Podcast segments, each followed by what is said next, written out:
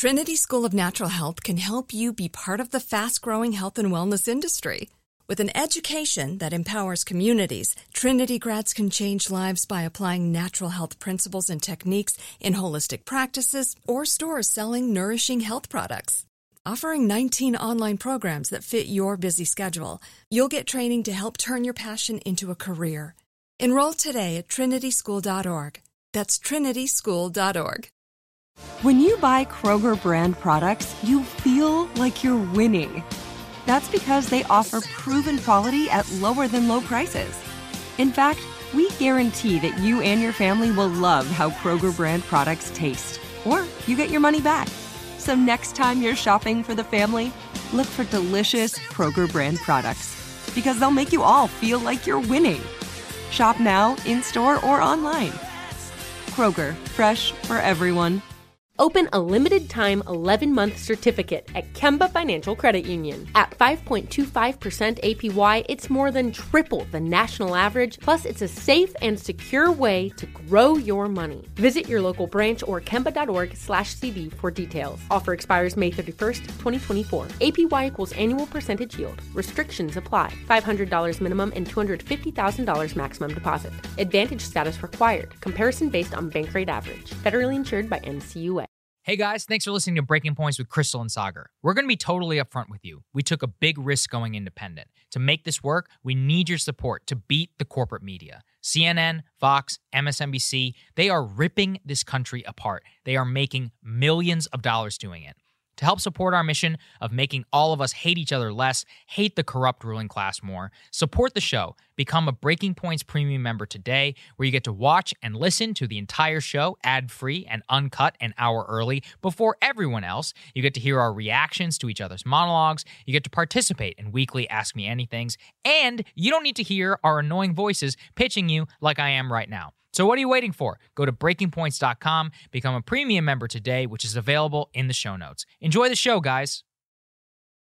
Things not going so well right now for the Biden administration. Everybody knows that. So they know exactly who to go to. They're not trying to make things better for you. They're trying to go to the people who tell you about how things actually are. Let's put this up there on the screen the White House is quietly trying to reshape economic coverage. So the White House is who is not happy with the news media's coverage of supply chain has been working behind the scenes trying to reshape coverage in its favor. Senior White House officials and admin officials have been briefing major newsrooms over the past week. The officials have been discussing newsroom trends pertaining to job creation, economic growth, supply chain, and more. The basic argument has been made is that the country is in much better shape than it was last year. I'm told the conversations have been productive with anchors and reporters and producers getting to talk with officials. Now, this type of stuff happens all the time. I'm not going to sit here and pretend that I didn't participate in many of them under Trump. But here's the thing under those, because I was in the room, there was a lot of skepticism from many of the reporters, including myself, whenever we would be told lies by the Trump officials. Here, in this case, with the fact that I can't, I have no inside knowledge um, exactly how these go, but we know that the media is much more likely to take spin, you know, from the establishment Democrats and more. But two, at that time, every time that we would do these types of meetings, it would leak constantly to CNN and elsewhere so other people knew that it was happening. I actually support that. I think it was a good thing. This case, there are not a lot of details about these high level meetings between the senior White House officials and the media. And this just highlights how big of a problem it is to have a cozy media that does not have a lot of skepticism in these things. The fact that they're saying have been productive, you know, have been healthy conversation, all this stuff, that's just code for I'm accepting your BS and possibly letting it bleed into the coverage. Well, I think that um, you know, the really effective maneuver here vis-a-vis the liberal press is um, the the column that Dana Milbank yes, wrote that I right. did a monologue on that that used this opaque magical algorithm mm. to argue that Biden's coverage at times has been more consistently negative than Trump. Right. Ergo, you're causing democracy to end.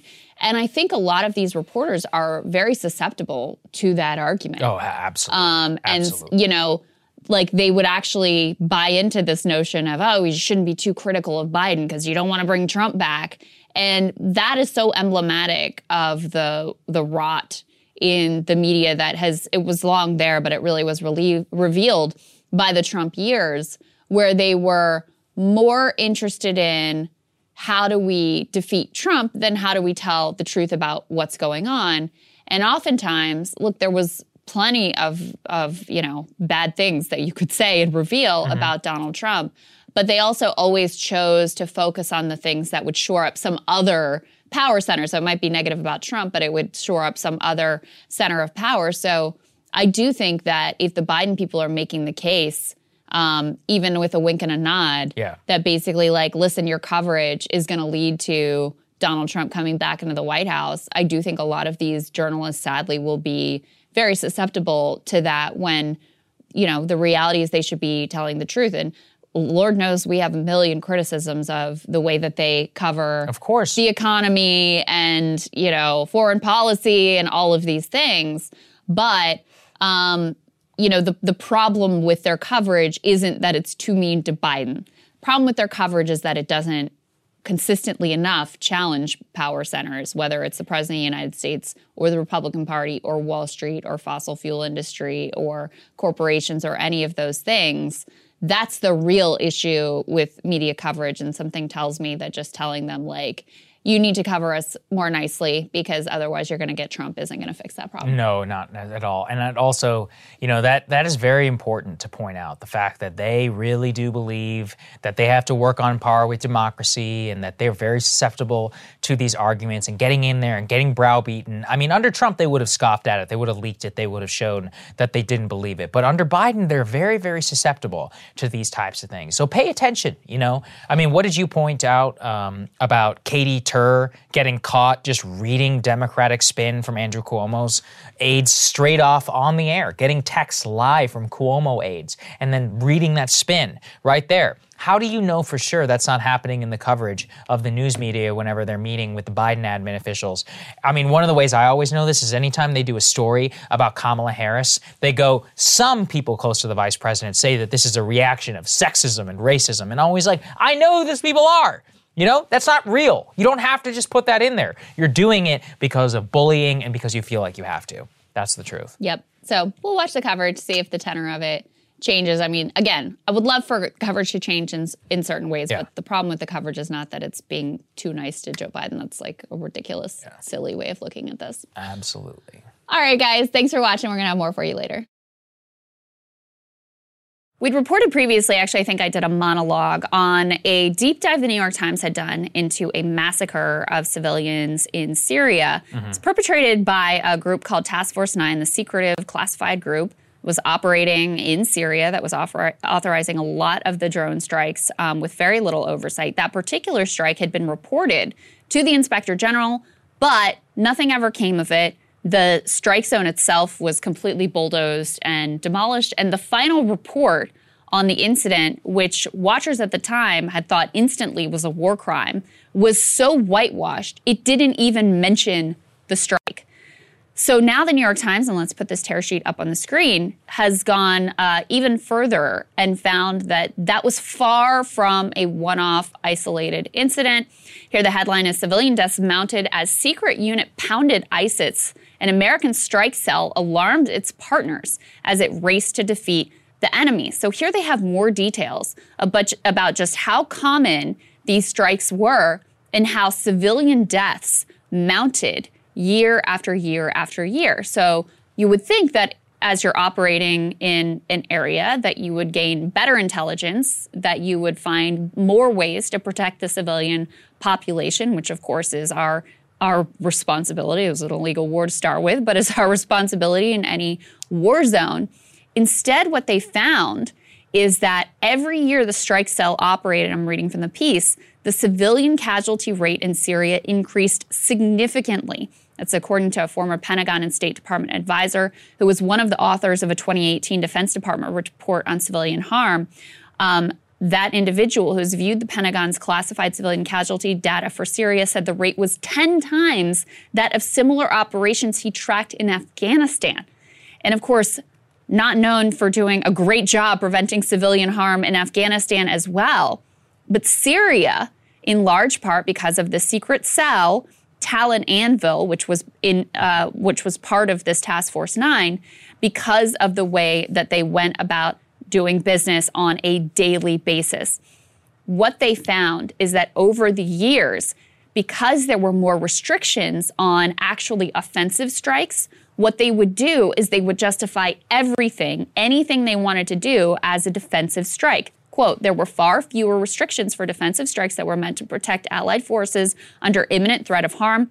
So Talon Anvil began claiming that nearly every strike was in self defense, which enabled them to move quickly with little second guessing or oversight, even if their targets were miles from any far- fighting, two former task force members said. Some of the people that they talk to, to here talk about like the sort of um, dehumanizing aspect, like people going in day in and day out on this Talon anvil uh-huh. and you know the amount of civilians who were killed they just became numb to it um, they detail one attack in particular where they just they had almost no intelligence about who was where in terms of fighters civilians etc they guessed that there were probably they came in for the day saying like we want to drop a bunch of bombs. I mean literally we're like that's our goal. Let's find a lot of targets. They found one building that they guessed had a lot of fighters. They drop a gigantic bomb on it, and in the rubble, they see children, women streaming out. And not only that, but um, that footage, you know, has never come out into the public. There has been no accounting for the amount of civilians killed there, and no reckoning whatsoever with that one strike. So it just begs the question of how much else are they hiding? How many civilians were killed that we will absolutely never know about? And just to show you how sort of intentional this is, they would clash. Um, the members of this Talon Anvil team would clash with Air Force intelligence teams and try to pressure them to justify a strike even when there was no evidence that it would in right. fact be defensive, saying, you know, trying to pressure them into seeing a weapon that wasn't really there or seeing some sort of indication in the footage that could give them a fig leaf of justification for this defensive strike. And then the other thing is, all of this drone strike footage, I mean, all of it is recorded, but one person who looked at a lot of this footage, every time after the strike, they would pull away the camera so that you couldn't see the fallout mm-hmm. of who ultimately, whether it was women or children or non-combatants, who ultimately was impacted.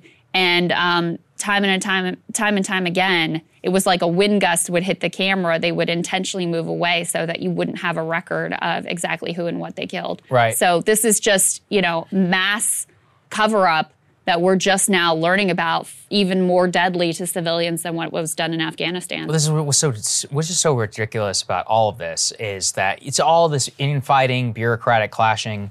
Nobody voted for any of this. Zero. There yeah. was zero civilian oversight, period, about what's happened. They are allowed to operate in secret because we allow them to. Um, I mean, look, they were operating in Syria, which is a sovereign nation. Last time I checked, you're supposed to have to authorize that through the U.S. Congress. But they're operating and justifying it under the 2001 authorization of use of military force. And everyone in Congress is like, yeah, whatever. The yeah. reason that you read this stuff is because people leak against each other. Some of it might come out in an inspector general's report. It's supposed to come out in hearings before Congress. They're supposed to have actual oversight. I mean, the lack of public interest and really just the inertia through which they've allowed to develop all of these different processes where they can do whatever the hell they want, justified after the fact, and more has made it a you know, is the war actually being fought well? Period. Is it working? That's a real question. B, democracy has no input on it. And it's just empowered the green machine in terms of being able to do whatever the hell they want. They can have splinterway, you know, circuits and more. And I, I just, that's how I look at it. It's like when I, when I read this stuff, I'm like, who are you to be making these massive decisions and justifying? There's no civilian oversight whatsoever. It's very possible the Trump administration didn't even know about what was happening. They were just like, yeah, go do it. Um, the Obama administration before them, the Biden administration currently, unless you actively try to stop the machine when it's rolling on, then you're going to find out real quick about some of the stuff that's actually happening. And most people just want to look the other way because they don't want to get involved. And a lot of people pay the price. The real question is, did it even work? I mean, did it work all that well? That's the question, right? I mean, is ISIS gone? Yeah. I mean, who had what to do with it? Uh, they're gone for now. Will it actually have any impact in the future? Uh, could have there have been a different strategy that were pursued? No, you're not going to hear any of that get debated in the public square. It just gets relegated to the back. It's also not like the media cares until after the fact. Yeah. Right? So I want to give Biden credit for one thing, which is that drone strikes have dropped precipitously. That's right. They've under the. Biden administration, of course, they were very high under um, Obama. They escalated even further under Trump, and he has scaled them back dramatically. Although those numbers don't include a picture of what's going on in Afghanistan, which is a whole other story. But yeah, I mean, what the New York Times is documenting here is first you have an illegal war that the public that there was never any public accountability or public vote on whatsoever. And then you have atrocities as standard operating procedure. Right. And what appears to be an intentional cover up by the Pentagon and the military brass who buried any evidence of wrongdoing to the point of, you know, I mean, this strike that the New York Times looked into, there's no record of that happening at all. Not in the public, not in the public sphere. Maybe buried somewhere, you know, that that we'll never see. Um, the other one that they dug into as well, it was the same thing. There was a a process and investigation triggered and that one, it was just happenstance because the sort of regular military operators had a drone circling as well. So they were able to observe the whole thing, which is why there was a documented record of what happened there that triggered an investigation. And that one was also completely covered up, though, by the end. So even when there was documented footage and an investigation launched, and people who were watching it thought right away this is a war crime, Ultimately, the area is bulldozed so you can never see what happens, and the end report doesn't even mention the strike. That's how degraded and, you know, papered over all of this was. So it's extraordinarily disturbing um, what's being done in your name with your taxpayer dollars and with zero oversight or accountability or, uh, you know, or public justification. Um, no votes were taken. Nobody nobody was you know on board with doing this. And yet here we are committing war crimes that are getting covered up and only exposed years after the fact. Yeah that's right. All right guys. Thanks so much for watching. We'll have more for you later Big developments between the U.S., Iran, and Israel over the potential re entry into the Iranian nuclear deal. As always, great friend of our show, Dr. Trita Parsi, joining us to discuss. Dr. Parsi, thank you so much for coming back. We really appreciate it. So we've seen uh, some new developments here, tensions between the United States and Israel. Let's put this up there on the screen in terms of squabbling over the Iranian nuclear deal and reentry. You said on our previous show, Rising, that the U.S. really did not have a long period of time in order to enter that deal. Biden has now almost been in office for nearly a year, and we still have seen lagging developments. What are the latest, and where do you think we are in terms of our ability to get back into the Iran nuclear deal? So talks are continuing right now in Vienna, and they're apparently making enough progress to be able to continue the talks. But we are in a bad situation. Uh, uh, it's become increasingly difficult with the new Iranian government coming in, which is much more hardline. Uh, some key issues have proven to become even more uh, difficult to resolve the longer the time has passed, because some of the sanctions relief that the Iranians are being promised will likely not have any effect economically on them because even if sanctions are lifted, European companies are not likely to go into the nuclear deal until they know who the president is in the United States in 2025 because they're not in the mood of going back into the Iranian economy and then being kicked out again by US sanctions. That's already happened twice and it's been extremely costly for them. And all of this comes back to the fact that perhaps uh, it would have been much better if Biden had just moved quickly during his first couple of weeks in office, if not during his first couple of days, and just go back into the deal and then settle these details later on once the U.S. had reestablished its membership in the P, uh, in the JCPOA and reestablished its moral authority to be able to speak on this because it was once again a member of it. But that partly did not happen because the Biden administration decided to see if they could instead uh, move closer to Israel and some of the GCC states and create a united front with them instead of quickly moving uh, back into the JCPOA itself. Hmm. Well, and that is in fact the, the subject of your latest piece at Responsible Statecraft. You write Biden's efforts to appease Israel on Iran have failed on all fronts. It's not the nuclear deal that's the problem for Tel Aviv, but the very idea that Washington and Tehran would reach any detente at all.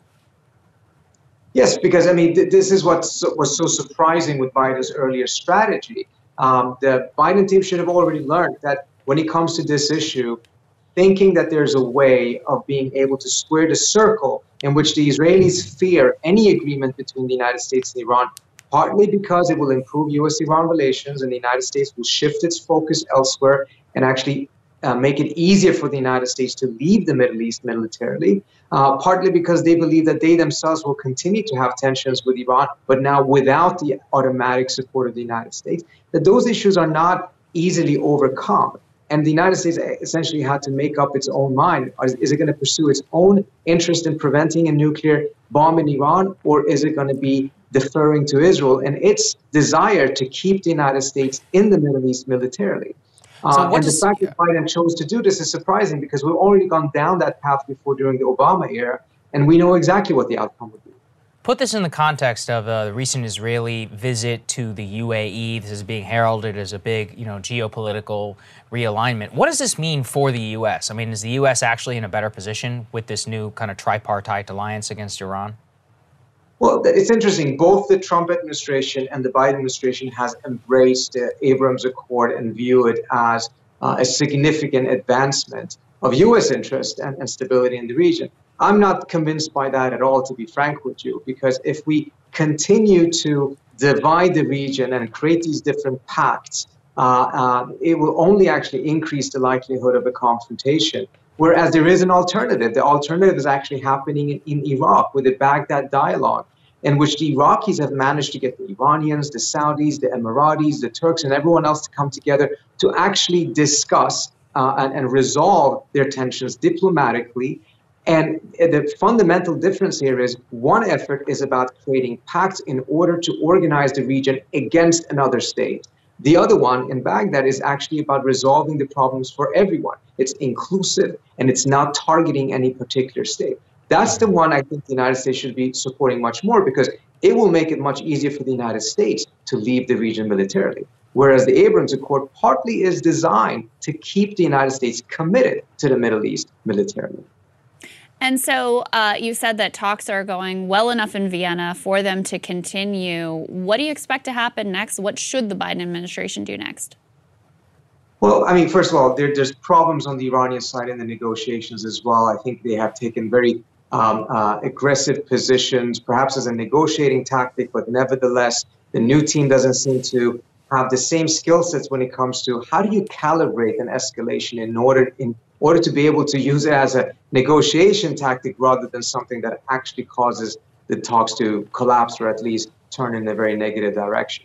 But on the yeah. US front, there's also a problem. And the key thing is this because of internal divisions in the United States and the polarization that we have seen over the course of the last decade, this has actually undermined US leverage in international negotiations because American promises do not carry the same weight as they used to before. Because no one trusts any longer that a promise that a US administration gives will be kept by the uh, subsequent uh, administration. This is a major problem because countries do not make deals with governments. They make it with the nation, the country as a whole. There needs to be a norm that agreements that are signed are going to be kept. That norm has been completely broken in the United States and it's weakened its negotiation position. Yeah, well, we really appreciate you joining us, sir, um, for the update. I think it's very important for everybody to keep in mind in the security of the world, and we always appreciate your analysis. So thank you. Thank you so much for having me. Absolutely. Our pleasure. And thank you guys so much for watching. We'll have more for you later. Something that we try to track really hard here is the expansion of the domestic surveillance state. Since January 6th, we've seen a secretive postal unit which has been spying on Americans. We have seen the expansion of the U.S. Capitol Police, which is not subject to Freedom of Information Act requests all across the country. Obviously, in terms of what the FBI has been doing, both in terms of potentially, you know, infiltrated, staged events, but also in terms of what we know already about confidential informants. This latest one is just a, you know, another drop in the bucket of secretive divisions within the U.S. government, which have wide spanning surveillance power. So let's put it up there on the screen. Now, this Yahoo News story is called Operation Whistlepig in what Whistlepig inside the secret CBP unit with no rules that investigates Americans.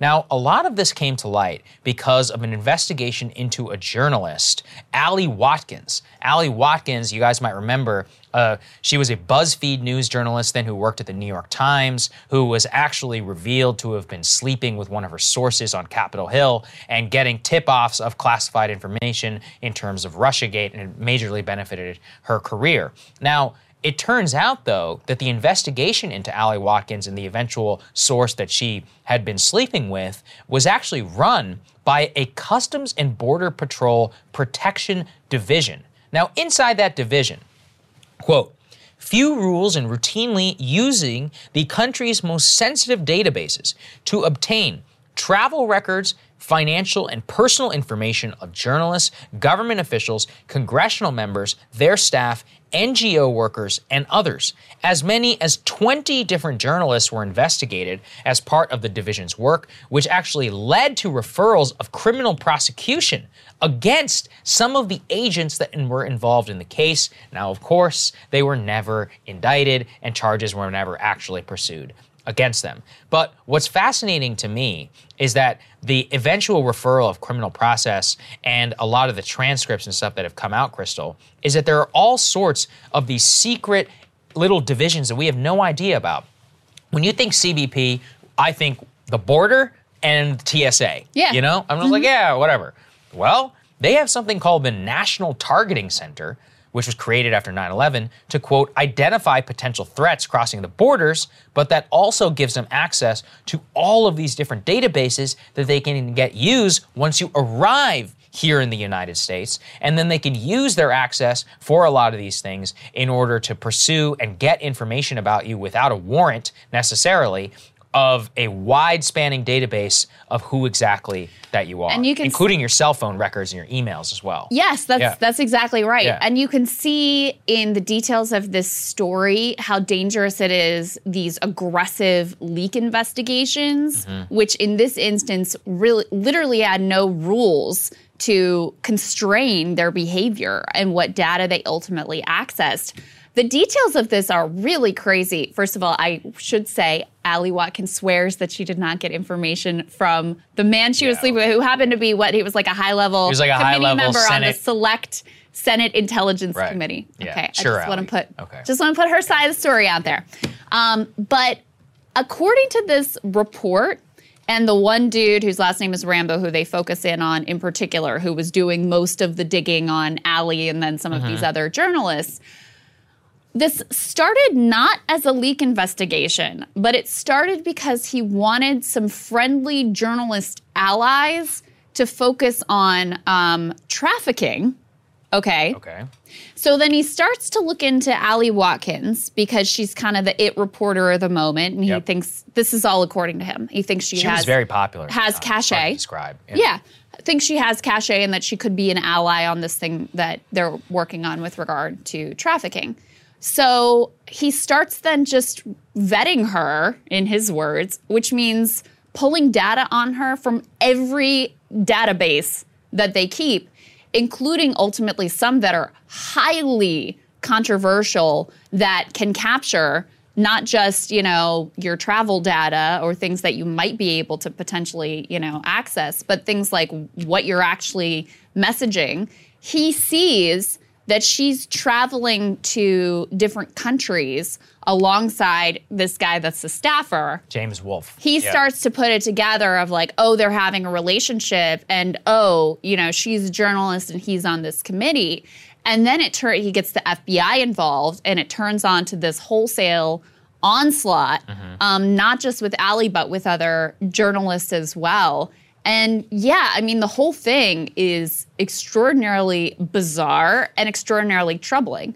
Some of the things, some of the details in here are also quite interesting, which shows just the mental gymnastics and inconsistencies that people oftentimes hold, which is that Ali and um, this guy, who again, his last name is Rambo, he scheduled a sort of clandestine meeting with her to feel her out at 1 a.m. in the morning. and try to figure out if he was right about this relationship.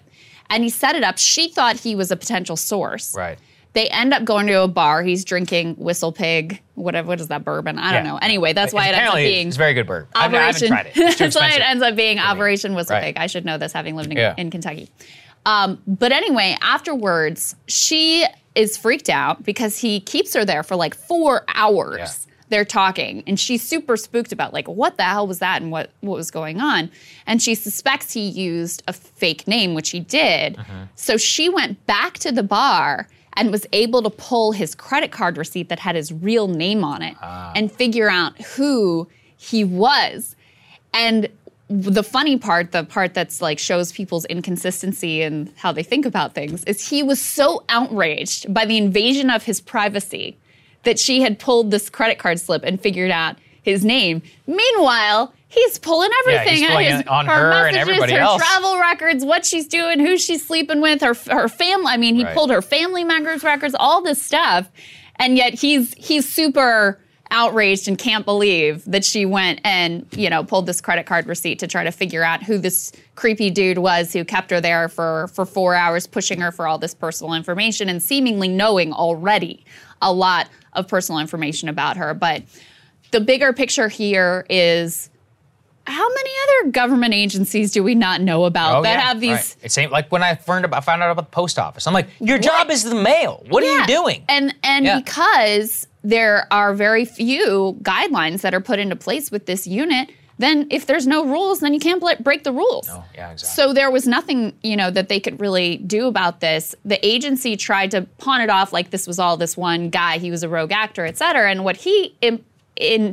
you know, intimates and indicates with what he's saying here is that this was this was a a larger scale operation. He wasn't the only one. Totally it was fully sanctioned. sanctioned by you know his superiors. The FBI was brought in. They were involved. They were aware of what was going on as well. So very ugly and very troubling story. No, I think it's absolutely uh, 100% indicative of a much larger, bigger unit, you know, within the Customs and Border Patrol, and it's very clear that there is some really sketchy stuff going on. That they have the ability to just run anybody they want willy nilly through their databases, even if they don't, you know, have cause necessarily. In this case, he's like vetting a reporter to see if she'd be good to leak to, and he's like, "Oh, let me look at her travel records." Yeah. you know, it's like you shouldn't be able to pull all of these types of information um, based, you know, with nothing, and yet there's no oversight. He was referred for criminal prosecution. He was never prosecuted. It's just, you know, how much of the stuff you never even hear, hear about? Yeah. That's the real question. That's exactly right. That's the really disturbing part. All right. All right, guys. Thanks for watching. We'll have more for you later. Trinity School of Natural Health can help you be part of the fast growing health and wellness industry. With an education that empowers communities, Trinity grads can change lives by applying natural health principles and techniques in holistic practices or stores selling nourishing health products. Offering 19 online programs that fit your busy schedule, you'll get training to help turn your passion into a career. Enroll today at trinityschool.org. That's trinityschool.org. Open a limited time 11 month certificate at Kemba Financial Credit Union. At 5.25% APY, it's more than triple the national average, plus, it's a safe and secure way to grow your money. Visit your local branch or kemba.org slash CD for details. Offer expires May 31st, 2024. APY equals annual percentage yield. Restrictions apply. $500 minimum and $250,000 maximum deposit. Advantage status required. Comparison based on bank rate average. Federally insured by NCUA. Live Nation presents Concert Week. Now through May 14th, get $25 tickets to over 5,000 shows. That's up to 75% off a summer full of your favorite artists like 21 Savage, Alanis Morissette, Cage the Elephant, Celeste Barber, Dierks Bentley, Feid, Hootie and the Blowfish, Janet Jackson, Kidz Bop Kids, Meghan Trainor, Peso Pluma, Sarah McLachlan. Get tickets to more than 5,000 summer shows for just $25. Until now through May 14th. Visit LiveNation.com slash Concert to learn more and plan your summer with Sean Paul, Sum 41, 30 Seconds to Mars, oh, and Two Door Cinema Club.